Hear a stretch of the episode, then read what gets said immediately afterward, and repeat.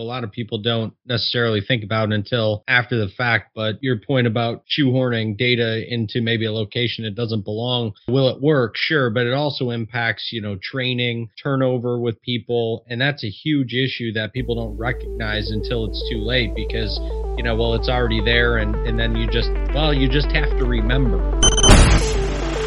Growing a business requires a holistic approach that extends beyond sales and marketing. This approach needs alignment among people, processes, and technologies.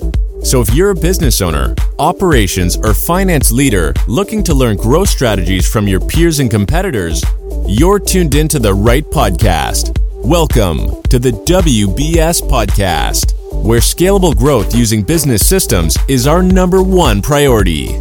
Now, here is your host, Sam Gupta. Hey everyone, welcome back to another episode of the WBS podcast. I'm Sam Gupta, your host and principal consultant at independent ERP and digital transformation consulting firm Elevate IQ. Do you know a Sage product that has multiple location functionality but is not designed for multiple countries? Do you know a Sage product that has multiple versions of its products for different countries? Do you know a Sage product that is targeted for distribution, agriculture, and light manufacturing and has a SQL Server based database? Do you know a Sage product that has rich functionality for on prem but may not be as rich in the cloud just yet? Would it be Sage 50, 100, 200, 300, 500, or X3? Well, if you guessed it right, we are talking about Sage 200. In today's episode, we invited a panel of industry experts for a live discussion on LinkedIn to conduct an independent review of Sage 200's capabilities. We covered many grounds, including which industries would be a fit for Sage 200 and which industries might not be the best fit. Finally, we discussed its uh, feature sets, such as allowing duplicate serial numbers, having only mins and not maxes on some of these screens, and casting and pricing layers. With that, let's get to the conversation. Hello, everyone. Welcome to today's show.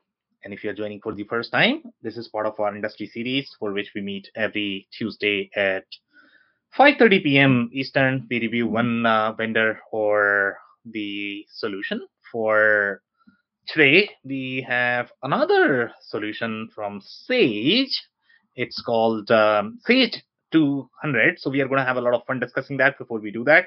We are going to start with everybody's intros. Uh, if you don't know me, I am your host, Sam Gupta, principal at Elevate IQ. Elevate IQ is the independent ERP and digital um, transformation consulting firm, and uh, Sage 200 has always been a very interesting product. So we are going to have a lot of fun discussing that. On that note, Dave, can I ask you to introduce yourself? Sure. Thanks, Sam. Hi, everybody. My name is Dave Chrysler, and I own an operations consulting business working with leaders in the manufacturing space to help them create systems that free them to drive growth and operate with excellence. I come to you with more than 20 years in uh, manufacturing operations leadership roles and excited to be here with you and Andy today, Sam. Thanks. Thank you so much for being here, Dave.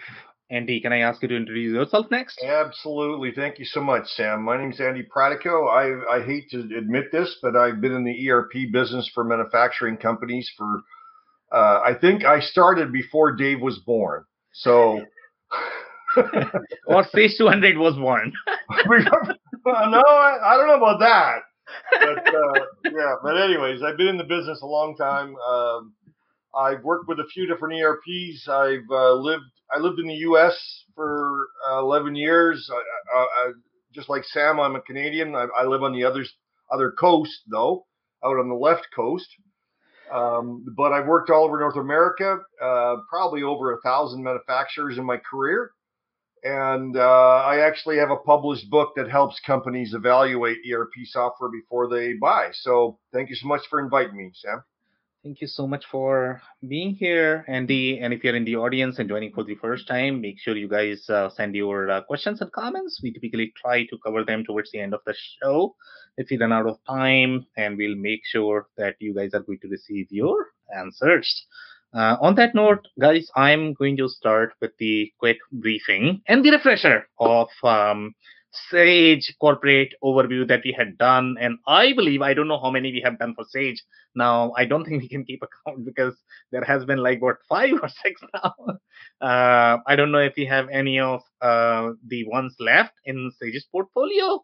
But, uh, you know, overall, from the Sage corporate strategy perspective, one thing that we have noticed uh, in all of the reviews that we have done so far is Sage, uh, the corporate strategy for Sage is always going to be through accountants, accounting firms, the way their products are designed, they are very, very, very accounting friendly, the perspective that they have uh, overall in terms of the products. One of the things that we had discovered last time when we did review for Sage 50 that I was not familiar uh, with, and surprisingly enough, even Andy didn't know about that, even though he has been around the block for like what 40 years now.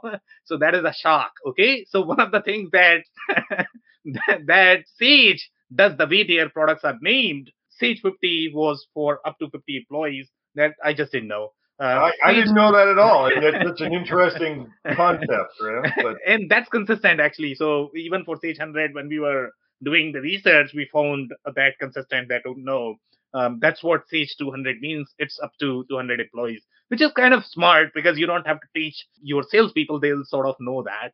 Uh, so that's good. Hopefully they follow that as well, but they typically don't. okay. So this is uh, really for up to 200 uh, employees is the intent. That's what uh, Sage Corporate is uh, trying to tell. Um, their customers overall from the corporate uh, positioning perspective the other things, the very, very, very interesting trend that we had noticed in the case of Sage 50, that they had different products for different market, which I don't believe we have seen any other ERP vendors doing that. Uh, Sage is probably the only vendor that has product, the same product, uh, but different versions of that product, meaning the underlying product is going to be different for different countries uh, which is probably a need, um, you know, from the accounting and finance perspective. For example, let's say if you look at the way VAT is computed in a lot of different countries, the way your e-invoicing processes are. So if you are looking for purely accounting and payroll, and this is the trend that we had seen even in the case of Tele, Dave, I don't know if you remember or not, when you are looking, uh, you know, from those countries' perspective, they do require very specific finance functionality. Even though everybody is going to think that, you know, what it's accounting finance, how different could it be? But it is actually very different sometimes, especially when it comes to uh, compliance with the taxation, the taxation structure, the compliance with the e-invoicing process. So that's where the differences are going to be. So Sage 200, surprisingly enough, even though it's a big product, okay, Sage 200 also has different versions for different countries. It's going to have different names. They have very different names for those products as well, but everything is sort of loosely sold under Sage 200 portfolio. Now, you guys are going to think, you know what? If that is the case, then Sage 200 must be a very small product because this is the trend that we typically see in very, very, very small product where uh, you know you are trying to sell it to multiple countries but those are going to be completely different instances. In the case of sage 200 that's not true because number one it is sql server based most of these smaller products are going to be file based sage 50 is a file based product uh, and file based product is typically very different overall. The way they work the kind of limitations they are going to have they are meant to be more of the desktop uh, sort of um, you know centric product where you are going to have a couple of accountants uh, that can use that. Uh, you are at a stage where you don't necessarily care for data integrity. That's why you are using those products. Comparable for that is going to be your Sage 50, QuickBooks, Xero probably. That I don't know if Xero is SQL Server based, but they try to reduce the database footprint as well because some of the users they might be on i3 laptop or maybe even lower version of that and if you're going to have very heavy SQL Server server based database, then they cannot be used for the the desktop application. That's why they need to cut down the memory footprint. They need to cut down your database footprint as well. So that's a very different market than what your Sage 200 is targeting. Now, the comparable for Sage 200 overall from the data model product architecture is going to be your, in my mind, it's probably Microsoft GP. It's probably SAP Business One. SysPro would be comparable as well. SysPro is slightly bigger. Then uh, what else am I look, missing here? Probably Macola, ECI Macola is probably going to be comparable with this product as well. Now, in the Sage portfolio, now we have better understanding of you know how Sage products work. So we have Sage 50, we have Sage 100, Sage 200, Sage 300, Sage 500, which is probably going to be sunset, and then you have the Sage X3 as well. So those are different product lines that we have in Sage portfolio. Now, if you ask me, okay, how many products are really positioned for cloud? Now, Sage is taking very different strategy than take carrying so many different products because companies have figured out that you know it's very very hard to maintain uh, over the period of time when we look at so many different products so sage has taken a very interesting strategy as well if you look at their website right now the only products that you are going to find for cloud is probably going to be sage 200 uh, it's obviously sage x3 is there uh, Sage Intacct is the cloud native product, so that's going to be there for the construction and real estate they are targeting their Sage 300 product, but then they are trying to beef up that functionality as part of your Sage Intacct product as well. So I don't know if Sage 300 product is going to be there, but seems like they are doing development. There is a roadmap for the Sage 300 product as well. But the way they are sort of trying to split the responsibility of different products, Sage 200 is going to be slightly more distribution centric, light manufacturing kind of vertical versus Sage 300 is going to be field service, construction, and uh, slightly more architectural uh, professional services. That's how they are sort of splitting the responsibilities of these products. That's what is actually coming across, at least from their marketing messaging, uh, as far as we can tell right now, uh, unless they change their plan. So I'll pause there. I don't know if we covered everything that we covered as part of the briefing. Uh, Andy, Dave, any comments? It does is Sage 300 on SQL Server, Sam? I believe so. Yeah. You believe so? Okay. Yeah, I mean the way, at least in my mind, the way products are supposed to work from the architecture perspective. If you are saying Sage 300 is going to be bigger, then my assumption is going to have, be that you know it's probably going to have bigger engine. So, yeah, they're going to be Sage 300 is good for 300 employees. exactly. There's, there's exactly. a limitation at each one, right? So oh, yeah. you got 101 employees, you got to go to Sage 200. Exactly, exactly, exactly. I don't know, man. I mean, maybe Dave can comment. But then if you go to Sage X3, I guess that means you have three employees. Andy. The logic doesn't carry through.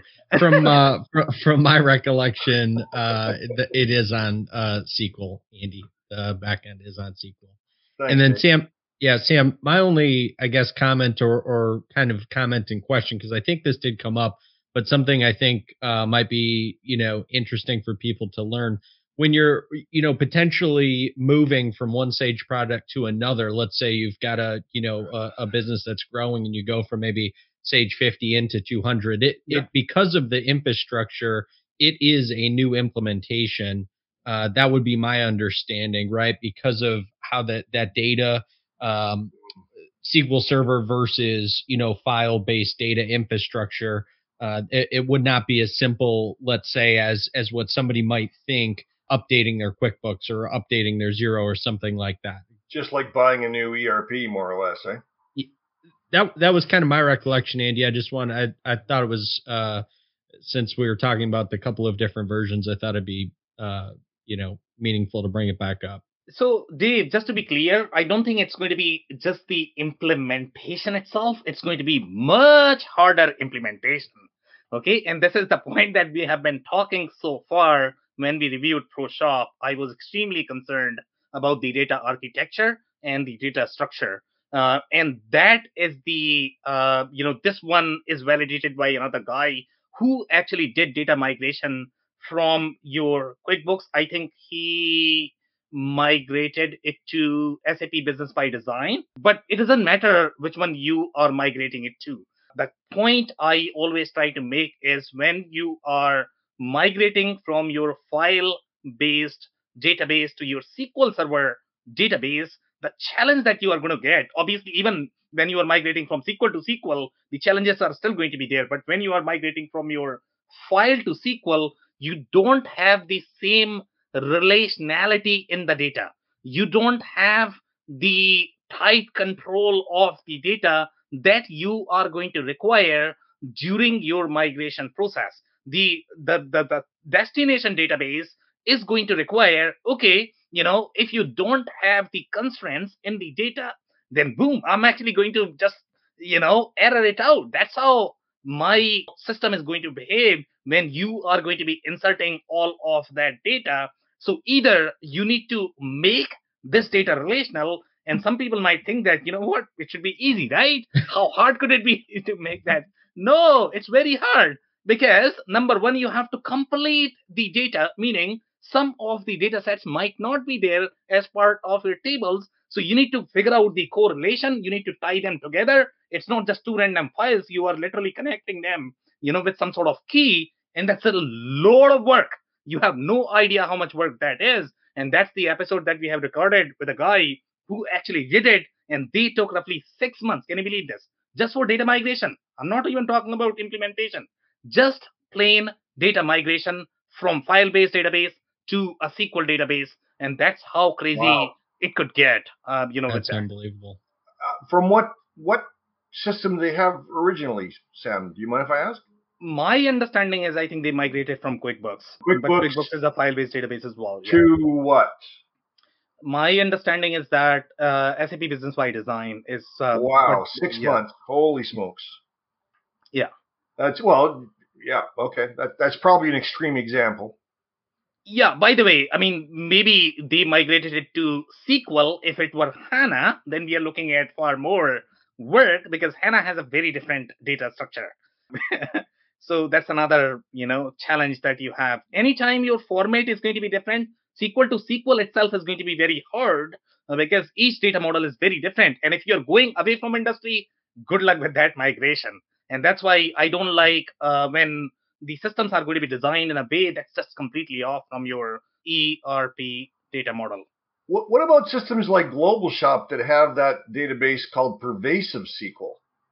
It must be a relational database, right? Mm, Uh, and don't quote me on this one, but my understanding of Pervasive is they were very mainframe based, and we have looked at the data structure of mainframe based I think database. you're right. It is Yeah. very mainframe based, yeah. Original. Yeah. Yeah, and the, they have very crude way of relating the tables. They never had sort of the the, the whole database layer. Uh, you know, database is an application, right? They have Right. a lot of business logic written. If it were as simple as you know just dumping bunch of Excel files on one drive, then we probably don't need to pay as much license uh, to Oracle and Microsoft. We're making Bill rich, eh?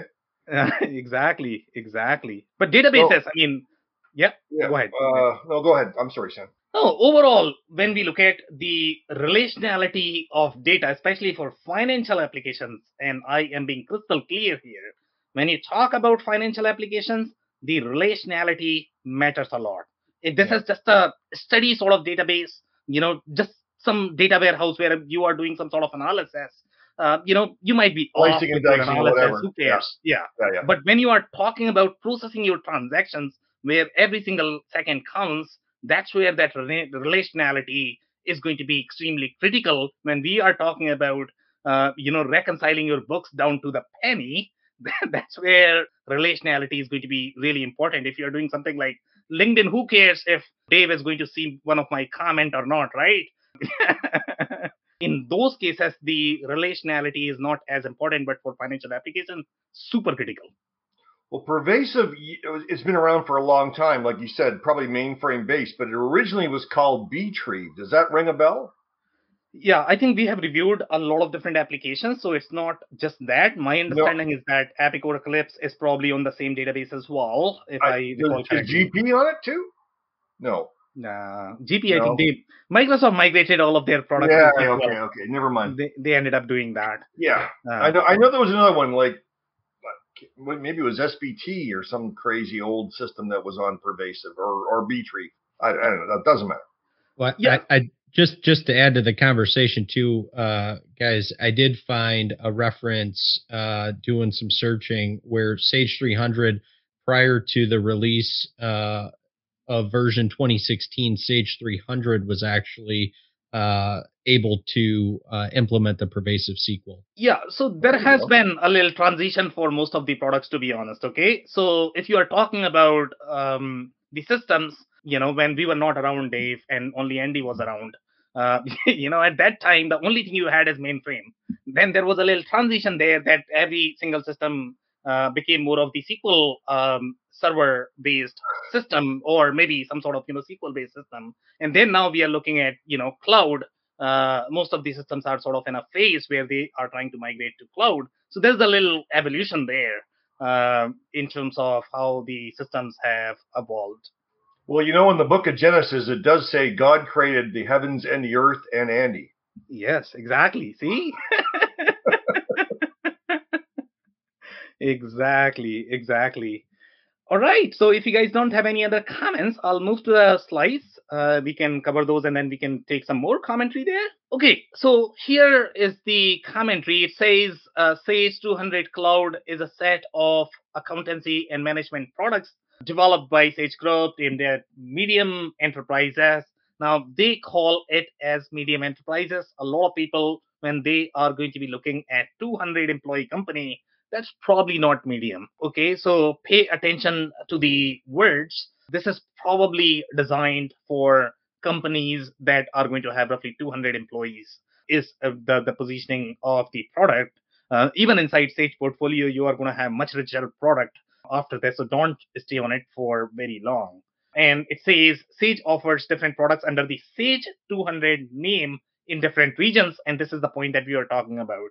The product name uh, originally derives from the UK and Ireland version uh, of the product, where the number 200 indicated uh, that it was aimed at companies with 200 employees. It is designed as a highly customizable modular product. I would not pay too much attention to that. I don't know how customizable this is going to be, but at least the way they are doing their pivot tables, etc., that seems pretty good for at least for the finance teams. So there's a little history there overall from the product perspective. And Andy, I don't know if you're going to get kicked out of this or not, but it says Sky was named as uh, Sage Sovereign in 1991. So obviously it was a very passionate product, I guess, from from the UK. Uh, that's why they named it that way. Uh, here they are talking Sage Line 100 Sovereign development was based um, there. Nothing much there that I can touch on. Here they have some comments there. Sovereign used a proprietary language called Retrieve 4GL that hmm. allowed third parties to extend the application.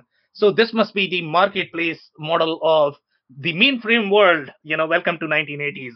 Uh, you know, we haven't had super technology like this before. Yeah.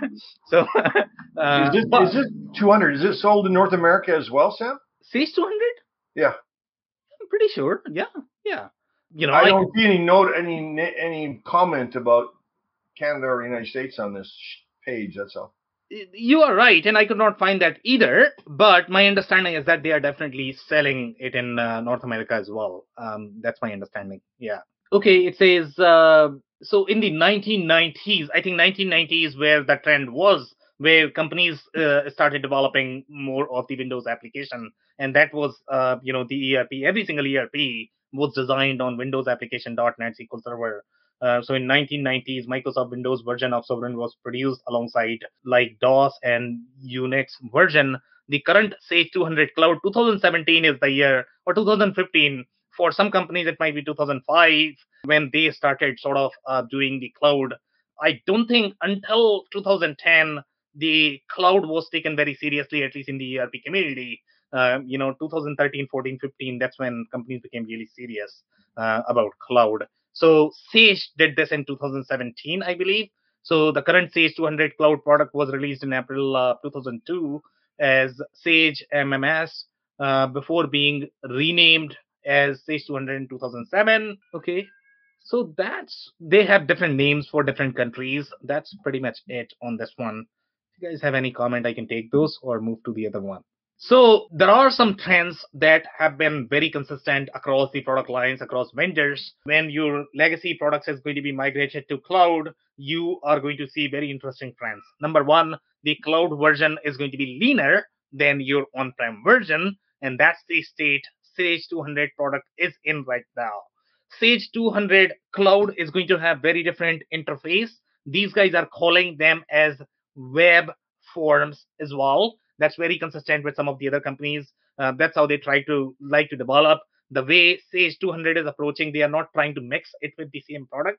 Some companies, the way they like to do it is okay, they are going to, let's say, redesign four screens. The rest of these screens are still going to be very legacy, but these guys have created a different version so right now, Sage Desktop and Web, they are going to have completely different product cycle, completely different release cycle. The kind of features that you are going to get in both products are going to be very different as well.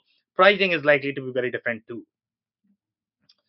Uh, but right now, you are not going to get as much functionality that you are going to see in your on-prem version in cloud version. So pay attention to both. If you care for cloud, make sure you are reviewing the cloud version and you are betting the functionality as part of that. Like a lot of these systems, the cloud version may or may not have all the same features as the on-prem version. Exactly, exactly, exactly. Uh, the other things that I like to, uh, you know, pay attention to when I'm reviewing these products, um, that is going to be the way your cars are designed. Uh, you know, in the smaller car, you are going to have a smaller engine. You know, that's how to think about the data model uh, it's only supposed to be carrying four passengers. You can cram in 8, 15, 200 people uh, inside, but then you know what happens with the car. Uh, Especially if you hit a speed bump. Exactly, exactly, exactly. Andy has been there. He knows it. He has vivid memory of those experiences. okay. Um, so uh, again, uh, you know, you can try that uh, even in, with cars you can cram in 200 people. The only difference is there you are probably going to get ticket. Uh, with ERP systems, nobody's there to give you a ticket, you know. Uh, but overall, the way your engines are designed, the same way your ERP systems are designed, and one of the things that you are going to get is going to be the way their data uh, model is designed, uh, especially for the chart of accounts. So here, one of the things that you are going to notice is you are going to have just two layers. Okay, one is going to be your cost center. The second is going to be department. Typically, the other ERP systems, slightly bigger, they are going to have four dimensions. Those dimensions are not going to be tightly coupled. They can be reused for some other reasons. Okay, so for example, let's say if you have department, here department is going to be tightly coupled. Now, some companies, what they do is, you know, even though it's called department, you can put in your customers there. you can do whatever you want, but then you are going to run into a lot of issues uh, from the maintainability perspective because yeah. the uh, you know the, the field is not really designed for that data set. Whenever you try to shoehorn you're you're always going to have consequences.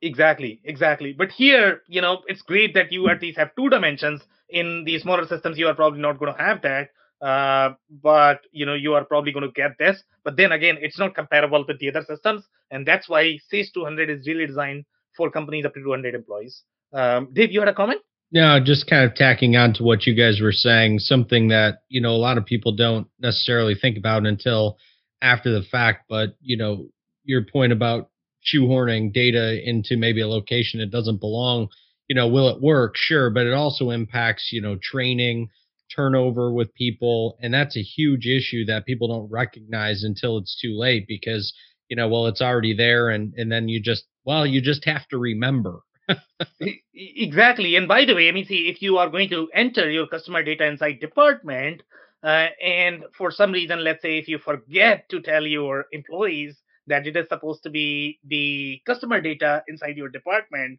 and if they mix the customer data in department, good luck in separating that out. You know, financial data is nasty. If you are going to be closing some sales order and, and purchase order with that data, you know, the only way to get rid of that is going to be re-implement your system.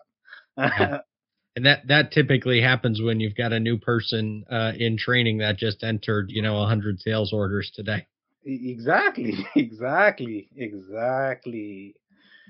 All right, guys, moving right along. So here, you know, if you look at their AR workflow, I absolutely love that. Okay, it's really designed for the AR person. And that's what that's the difference that you're going to see in most of the Sage product. They take accounting very seriously. Okay, so uh, you know this is really for the the way AR person is going to require uh, all of those unpaid invoices. They are going to be right there. Then you can drill down. You can figure out okay which customer has paid, which customer has not paid, which are the sales order that are going to be part of the payment. So you have back and forth one to one correlation between your invoice to sales order. So it's just fascinating for an AR uh, person. The other things, unique things that you are going to notice. Uh, for example, this particular screenshot is taking taken from the on-prem version of Sage 200 uh, of the UK ver- version. That's why you are going to see the VAT functionality here, uh, which might be slightly frightening for people, let's say in North America, because they are not probably going to use that. But implementing VAT functionality as part of your the if that is going to be part of each of the invoices, that is probably going to be a little heavy lift. Uh, if your system, uh, you know, does not support that natively. Sure, you can have custom fields uh, and you can probably utilize some of the existing functionality, uh, but VAT is very complex in general, the way VAT reporting works, the way compliance works. Um, so if you are going to be too tight on that, make sure your system natively supports that. Okay, so these are the web UI. So this is going to have very different look and feel. But one thing that you are going to notice, and this has been consistent experience, uh, whether you review Epicor, Infor, uh, you know, Sage, uh, the on-prem to your web transition is very similar. Uh, the UI is going to be slightly, uh, you know, it might appear organized, but it is also going to appear less busy. So you are probably going to be requiring a lot more clicks than you required in your on-prem world. So there is going to be a little transition that you need to take. The way you have been operating, it's not going to be the same in your web uh, but you know, on-prem is not going to be there. It's not really friendly for the cloud-native technologies. And if you require that, uh, you know, portability between your office and mobile, and you know, then on-prem is just not going to be there. Um, so I don't know if on-prem is the option for the future. You probably need to get used to of the web technologies, and even the companies that are going to be selling, uh, you know, the on-prem version, they are probably going to be maintaining just one version so, you know, it's not going to feel as natural. Uh, this is probably going to be a new normal that you need to get used to it. Okay. The, some, web, the web version certainly looks clean, though, eh? It looks clean, but from the usability perspective, it might come across as slightly difficult just because you are not going to find as many options on the same screen that you are used to. So there's going to be a little change there. Um, it's not going to be easy.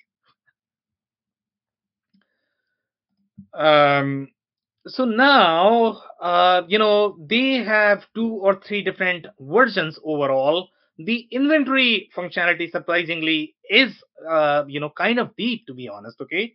I wasn't expecting inventory functionality to be this deep in this product but it can definitely handle uh, distribution not manufacturing there's no way.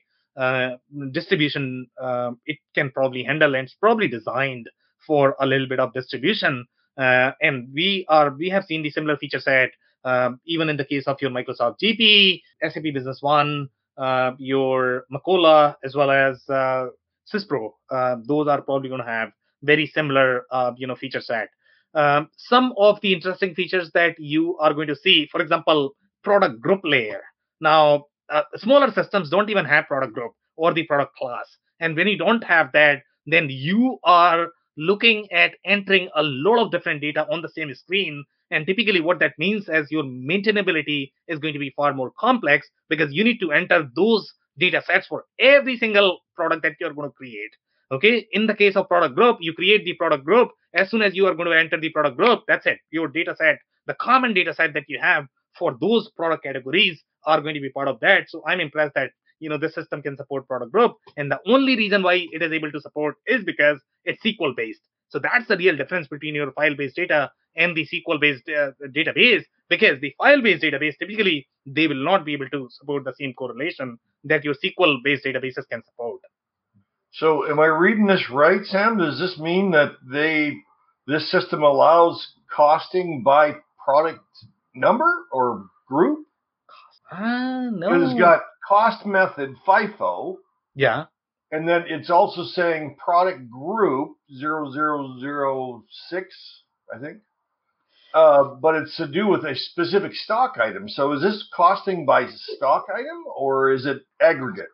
No, so so the way the workflow, let me try to describe the workflow and then it might become a little clearer for you, Okay. Andy. The way Okay. it is going to work, my understanding of the workflow is going to be that as soon as you enter the product group there on the screen, then your FIFO is going to be populated because FIFO is going to be captured at the product group level. That's my understanding. So that you don't have to enter FIFO for each of the product, but the this FIFO functionality is going to be very similar to how um, you have seen with the other products. The only difference is going to be that you are probably not going to have as many layers of FIFO as you are going to see in this one. For example, uh, here the next line says average buying price. Now, when you have FIFO, then why do you have average buying price? That doesn't make a ton of sense because uh, you know typically FIFO is going to be average. Uh, you know, costing is going to be the sibling of your FIFO, so it should be at the same level. But then they are also saying price.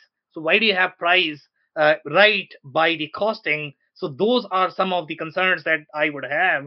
But again, you know, when you look at these smaller products, they are not going to have as many layers of data. You know, typically when you are looking at the bigger products, they are going to have a costing tab, they are going to have a pricing tab. The costing is going to have 10, 15 different fields. The pricing is going to have 10, 15 different fields. So obviously, this is a very small system overall. Uh, but the way it is designed, it's not really designed for very sophisticated operations. So the cycle counting, it, it appears that you're defining each product group, how many days per year you're making a count. Is that fair? So my understanding of this, and Dave, you can chime in as well. So here it is saying stock take cycle and stock take every. So basically, Oh, I this is see. basically your replenishment, and now they are not even using the the ERP terms to be honest. Okay. They're not. They're not doing ABC. They're just saying this part or this part group gets counted this this often this many days. Exactly. Exactly. I think you are reading it right, uh, Andy. Yeah. Yeah. Okay. Yeah. Uh, anything to add, Dave, by any chance? No, I, I think you got it worked out. Okay, amazing. So one of the things that you're going to notice is going to be, uh, you know, BOM details component uh, as well as built item. So they seem to have two different versions. One is called standard, one is called pro. Uh, in the case of pro, you are going to get far deeper manufacturing features, project accounting features, as well as the service features that you are not going to have in this version. This screenshot is taken from their standard version, I believe.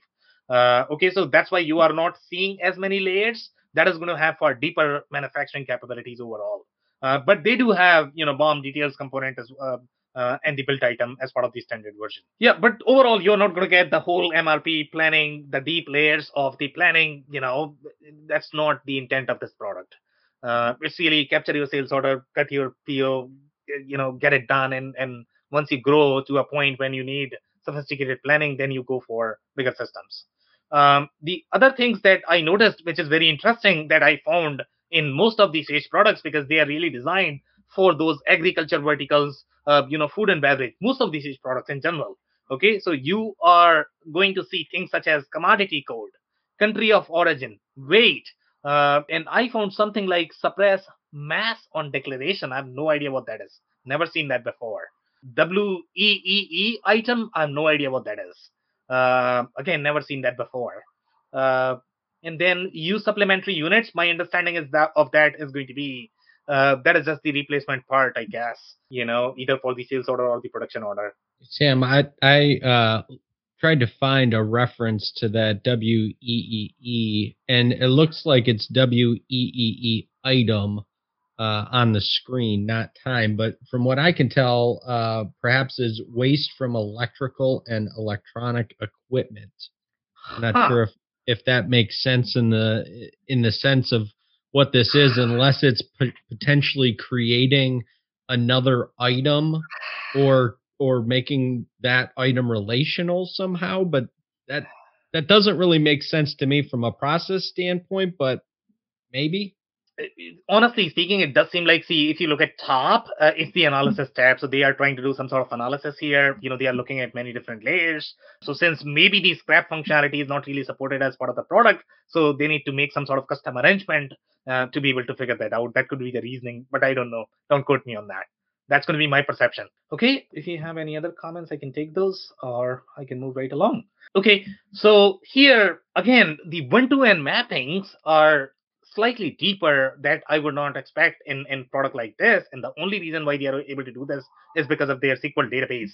Um, to be honest, so here one of the key mappings that you are going to find is going to be mapping of product to suppliers, vendor XREFs, and typically that you find in slightly more advanced system, which Sage 200 is able to support, which is mind blowing for me, uh, to be honest. And they are doing the lead times for each supplier as well. Now you will not find these feature sets in your file-based databases or they will not work. Or they will work but then you will have issues but they will not explain why you have those issues.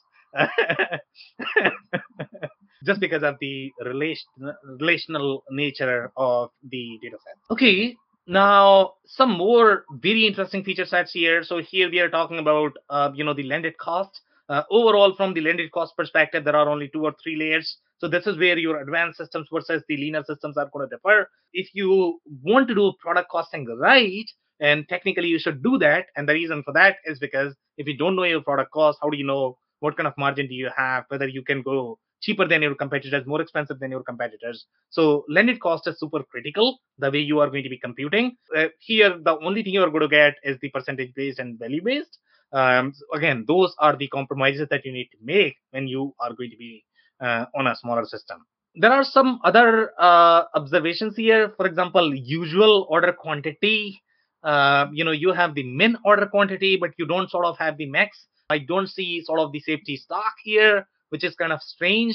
Um, so obviously they don't have as many layers uh, overall from the replenishment perspective, even if you're using this only for distribution. Some very is, is this screen from the part master, uh, Sam? Uh, this is the edit supply details for a stock item. So yes, that is going to be the extension of the stock item. Okay, so they only it looks like it only includes the one lead time per part, not per vendor. They have vendor lead time as well, so there's going to do be they? a little hierarchy. Yeah, they, oh, they do. okay, okay, they do. They do. Yeah, um, yeah. But good point, Andy. Um, so they do have, and again, I'm, uh, you know, the hierarchy that they are able to support is mind blowing um, to be honest, in such a small product that they have the vendor uh, level lead time, the warehouse level lead time, as well as the product level lead time. Uh, and again, the reason why they are able to do that is because of the SQL database. They also have the alternative, uh, you know, parts. Again, mind blowing. Typically, you are not going to find that in the smaller system. So they have some very advanced feature as part of the solution both alternative part and cross selling are you know are all needed in distribution models. So that's exactly exactly exactly. You are so right. Now they have the multi-location and the light bin functionality. Again, this product is not designed for multi-entity. It's designed for multi-location, and that is one of the reasons that they had quoted uh, when I was doing the research for this product that the people go for Sage 200 because they are looking for that multi-location functionality typically retail distribution they are going to have multiple branches and they would require this. And that's where sage 200 product does really well. Um, so this is going to be the amend stock item details. We are looking at the reorder quantity and this is per location andy by the way. So they have reorder they have minimum they have maximum and they have the quantity in stock. Again they don't have as many layers as you would see in the larger erp systems uh, but they are at least able to support the hierarchy, which is commendable for a smaller system like this. It's interesting. The previous screen that you were talking about, Sam, only had the minimum. I think one more back, but uh, this one has minimum and maximum. So I'm wondering if that's an inconsistency in the development of the software. That's I am not too sure about that, Andy. So I don't know why they would have the minimum typically when you look at the max item even though that is going to be used in your replenishment computation probably minimum is far more used uh, in general no that's my experience dave you can chime in no Um, so maximum is going to be used as well, but I don't know how sophisticated their algorithm is because I'm not actually seeing the safety stock either. So they have reorder, they have minimum, they have maximum. So they don't have complete algorithm. Um, yeah. that could be just a uh, you know almost like a, a, customer service queue or or you know supply chain management queue in terms of how they're issuing purchase orders too. Uh, that might if that if that functionality to your point, Sam, if that functionality isn't deep enough, that they could be just utilizing those fields as uh, almost free text fields. Yeah, very interesting. It's very hard to comment unless we have some more details there, I guess, right? Um, then again, Sam, the fact that they've got a reorder point and a minimum, maybe that's kind of a combination of safety stock in there on the reorder point. Now, um, so safety no? stock serves a very different purpose. Uh, okay. You know, if you're going to be sophisticated in your uh, MRP planning, then you probably would require that. You know, you can probably mimic. Uh, that's exactly what the customers might be doing, but yeah, it's not going to be the same. yeah. And by the way, I mean, they have light bin functionality as well, which is very commendable. We saw very strong bin functionality, even in the case of Microsoft GP. They have light bin functionality, very, very, very light. Um, you know, GP is probably going to have far richer functionality for bins and, and nav, obviously. They have some very, very, very interesting features, and this we saw in the case of most distribution systems, and that is going to be your SAP. Most of the SAP systems are really designed for distribution, uh, unless you are talking about a very large one, you know. Um, so here you are going to see notice things such as your standard item, the free text item, because free text item is a need for the distribution companies. Uh, you know, you are going to see things like comment line that you are pro- probably never going to see that in a manufacturing system because they don't have as strong quoting requirement as a distribution company. So again, that proves our point that this is really targeted for slightly more distribution oriented uh, um, companies. And by the way, this is at the line level, which is very uh, fascinating for me personally. Now, this is very interesting. Okay, I've never seen this before. This is mind blowing. Okay, maybe uh, you know, obviously, larger systems you might have this, but in, in a smaller system, you are not going to see this. So here you are talking about opening and closing of subledgers. I don't know if there are going to be any requirements for the sub ledgers from the GAAP perspective. Uh, I don't know if Europe is probably going to have these requirements there, uh, but this is very interesting that you can open and close your sub ledgers independently of the other. We have seen with some other Sage products where they were doing the opening and closing of subsidiary, which is very interesting functionality. And when Phil was here, uh, you know, during our shows, he was like, "Okay, I love that. Okay, I I want that. Uh, you know, that has been my pain so if you're looking at more from the finance perspective, the person who dealt with uh, your multi-entity consolidation elimination, then you are going to have a lot of collaboration between your entities, and you want to make sure that you are able to put some sort of you know control there, so people are not you know uh, putting the transaction even when the books are closed. So this is very neat, and again, you are going to get this kind of depth when you are going to be looking at the, the system that is really designed from the finance perspective. Okay, so this is the pro version that I was talking about from the manufacturing perspective, and here you are going to see some more options.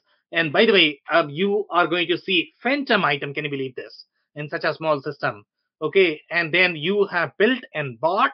So obviously, at least on paper, they seem to have decent manufacturing functionality. How reliable that is going to be because the underlying data is not going to be as reliable. The BOMs cannot be like 40,000 components.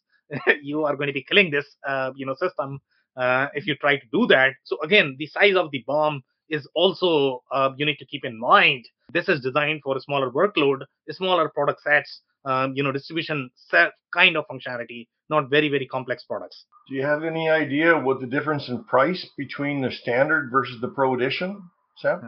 Uh, no, no, sorry. Yeah. Um, I don't know if Dave is going to have any sort of comment there. No. Now, this is also very interesting piece of functionality. Okay, and this is basically your um, when you are going to be supporting things like buying groups in your distribution scenario, when you are going to have parent account and you might have branches that might be buying for you, that's where this functionality is going to be extremely critical. So again, system of this size is able to support those customer hierarchy again very commendable and the only reason why they are able to do that is because of the the sql database so you have the consolidated linked account invoicing functionality now when you're going to go to things like acumatica they are going to have very different functionality. Here, you are simply linking it. They are going to have a business partner object.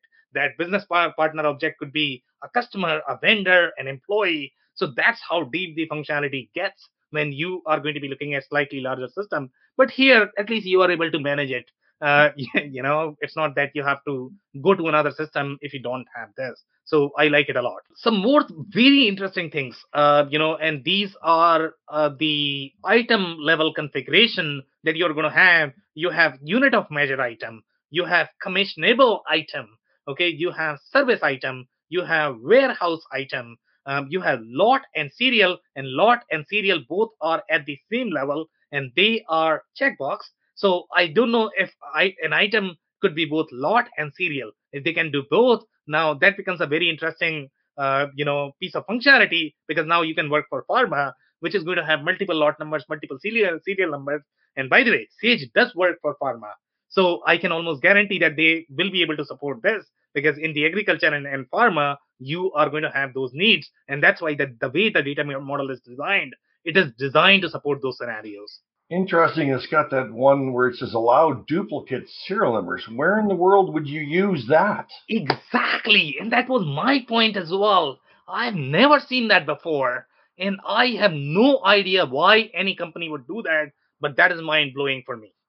So good uh, catch. Maybe that's just just a maybe that's just a field from previous versions that just never was written over or something because that doesn't make any sense at all no the customers must have demanded because they have broken yeah. processes and they are asking for a system um, I, I, think that. that's exactly what it'd be sam i mean I, I my takeaway on is it's you know customer driven and back to the point about shoehorning data in where it doesn't exactly. necessarily belong if you don't have a good takeaway on on you know the uh your business processes you can fall into that trap and we've already already covered that but yeah but that's against any principle that we have discussed so far.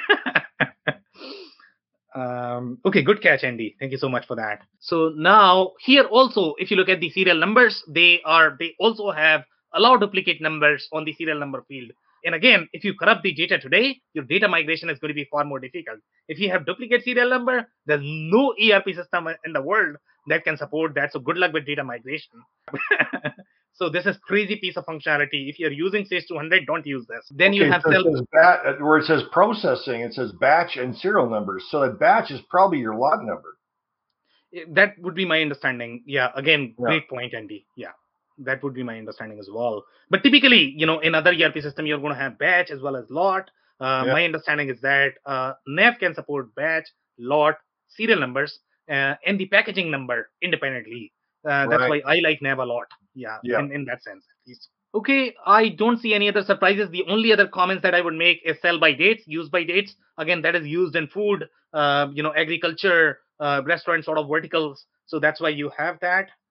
Um, now, some uh, the Sage BI add-on that they have as part of their Pro version that is just mind blowing. There are a lot of systems that can do that, to be honest, but the, the how intuitive that is. And in general, Sage products are very user friendly, uh, especially for the accountants. uh, you know, the way accountants like to see things. Um, so here we are talking about the real pivot table, and you are able to manipulate data in your spreadsheet using that uh, pivot table, and you are making the live connection with Sage 200. Mind blowing, mind blowing. Uh, you know, uh, the, the kind of functionality that they have. Just quick comment on one review. So here we are talking about civil engineering I would think that that's probably the right customer, even though I would lean more towards Sage 300 for civil engineering than um, this particular product.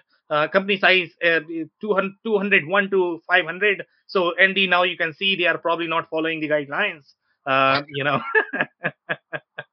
uh, here they have reviewed uh, recently. So this is a recent review. Here it says no short keys.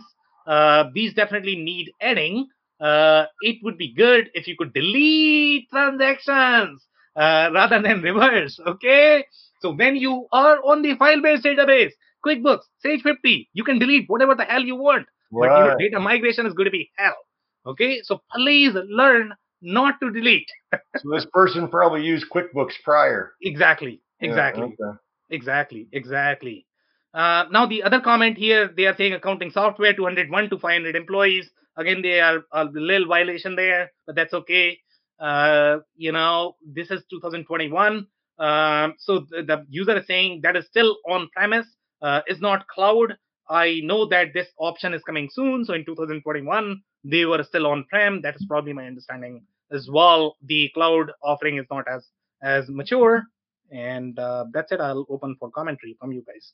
Well, I'll start off. I um, a couple of things. One, uh, Anders had jumped in with a comment, uh, and I was digging around to uh, to kind of confirm and see what I saw. But Anders' comment was uh, about Sage 200. And back to Andy, I think your question in terms of whether or not that particular version is available in the U.S. Uh, or uh, or not. And at least according to what we could both see, it looks like it was available uh, in Great Britain uh, amongst those other uh, countries that were listed out. It does not look like it was it is available in the U.S. Uh, potentially, if there's you know some some uh, cross installation or something like that. So that was one thing, and the other thing I I, I feel like is worthwhile to bring up again. Um, and, and I think it's just from the standpoint of how people think about it. We brought up about the data migration, and what ends up happening is you run into companies that have outgrown this particular ERP product years ago.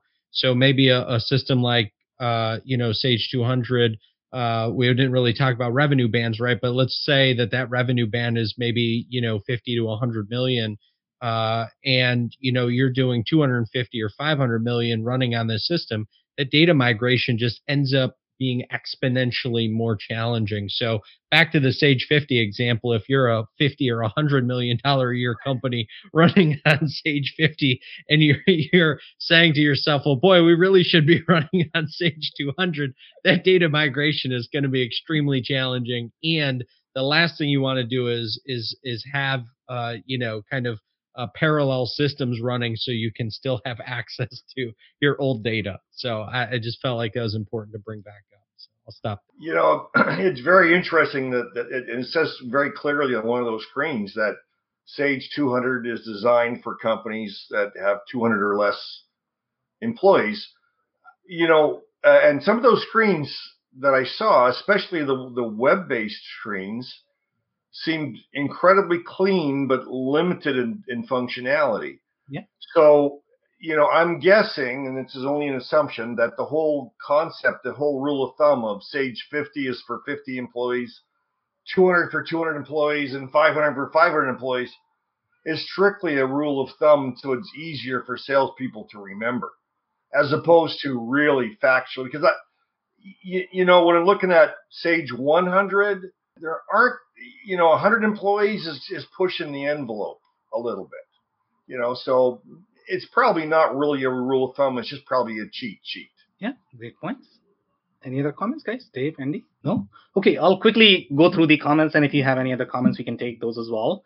Um, so here uh, anders is saying weird. Sage 200 not listed on uh, Sage product site, and it is listed on uh, Sage.com's ENGB. So I think he did the localization there for the product ENUS and ENGB. Very technical guy, Anders. Um, thank you so much. Maybe it's not in the US. I had seen it in the US as well. Hopefully, Sage is serving me the localized content, to be honest. Sage 200 Cloud. Uh, you know, I could see when I was browsing the customer journey. So, my understanding is Sage 200 is definitely part of the roadmap, but I could be off. Um, uh, here, okay, that's Dave's comments here, and that's a saying uh, W E E E uh, makes sense since uh, that's a UK thing. If 200 is only a UK market, just a little clarification there. The screenshot that we had was actually targeted for the UK market, so we want to be a little careful there overall. Uh, it might not be fair to Sage if we are looking at the screenshot from the UK uh, you know, they might have a product, uh, you know, for US market as well that we could not see on Wikipedia. Uh, that may not have that. Um, but I don't know if that is used in the UK. Uh, Andy, if you're speaking, you're on mute. I was just going to say something funny. That I thought that we that W E E E was the sound you make when you're on a roller coaster. Yeah, yeah, yeah. You were right.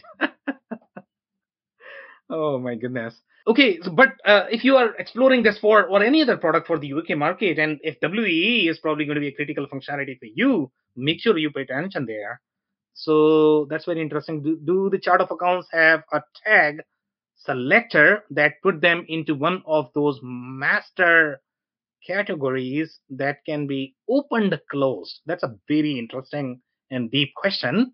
Uh, into one of those master categories uh, that can be opened and closed. My understanding of their this workflow is going to be you are going to be uh, the way your dimensions are going to be. So you had two dimension. One was department. The other was more of uh, the generalized dimension. You are going to be entering those as part of your um, sales order entry or the invoice entry, and that's what is going to uh, sort of tag them to the right chart of account.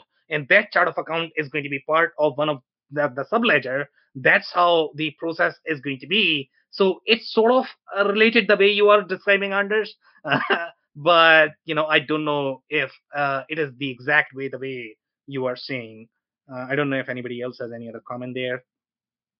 Uh, maybe they use serial numbers for a batch, so a whole hundred items would have that serial number. Now, you know, you definitely don't want to do that. Okay, even if the system is allowing, to be honest, I can see so many issues from well, data migration. the difference between lot versus serial, right? That's the whole point. Yeah, uh, serial number and lots. Oh my goodness, you are going to have a lot of issues when you are going to go to the next system. Uh, don't play with this game. This is very very hard. I would recommend against that. Just don't do it. Okay. Any other uh, closing? Any other comments before I close? No. Okay. All right, guys. That's a wrap. If you joined for the first time, this was part of our industry series for which we meet every Tuesday at 5:30 p.m. So make sure you guys are going to be here next week. We are going to be uh, going to come back with another vendor or the solution. On that note, thanks everyone for tuning in tonight. I cannot thank our guests enough for coming on the show for sharing their knowledge and journey. I always pick up learnings from our guests and hopefully you learned something new today. If you want to learn more about Dave Chrysler, head over to thechrysler.club. It's T H E C R Y S L E R dot C L U B. If you want to learn more about Andy Cratigo, head over to essoft.com. It's com. Links and more information will also be available in the show notes. If anything in this podcast resonated with you and your business, you might want to check other related episodes, including the interview with Matt Bernot, who shares his insights into the nuances of bank integrations and considerations for ERP buyers. Also, the interview with Brian G. Shannon, who shares his insights into the importance of centralizing shared services for large global rollouts. Also, don't forget to subscribe and spread the word among folks with similar backgrounds. If you have any questions or comments about the show, please review and rate us on your favorite podcasting platform or DM me on any social channels. I'll try my best to respond personally and make sure you get help. Thank you, and I hope to catch you on the next episode of the WBS podcast. Thank you for listening to another episode of the WBS podcast. Be sure to subscribe on your favorite podcasting platform so you never miss an episode. For more information on growth strategies for SMBs using ERP and digital transformation, check out our community at WBS.rocks. We'll see you next time.